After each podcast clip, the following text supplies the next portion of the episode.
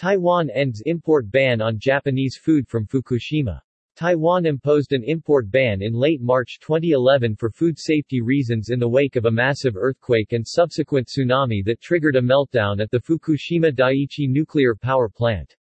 The government officials in Taiwan announced that the Republic of China will lift the ban on food imports from five prefectures in Japan affected by the 2011 Fukushima nuclear disaster, Fukushima, where the disaster occurred, and neighboring Gunma, Chiba, Ibaraki, and Tochigi.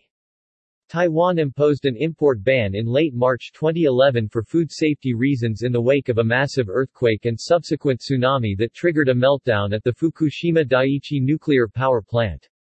According to Taiwan's executive authority, the country will be ending an import ban that has been in place for 11 years and allowing imports of Japanese food from Fukushima-affected areas by the end of February, but some restrictions will remain. Mushrooms, the meat of wild birds and other wild animals, and a Japanese vegetable known as koshiabura from the five prefectures and other items from those areas that cannot be sold in other parts of Japan will still not be allowed into Taiwan.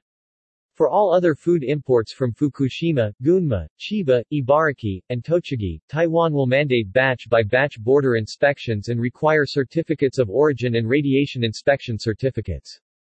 The move to ease the ban on the imports of Japanese foods from the areas affected by Fukushima nuclear disaster to Taiwan has caused some complaints from the country's opposition parties.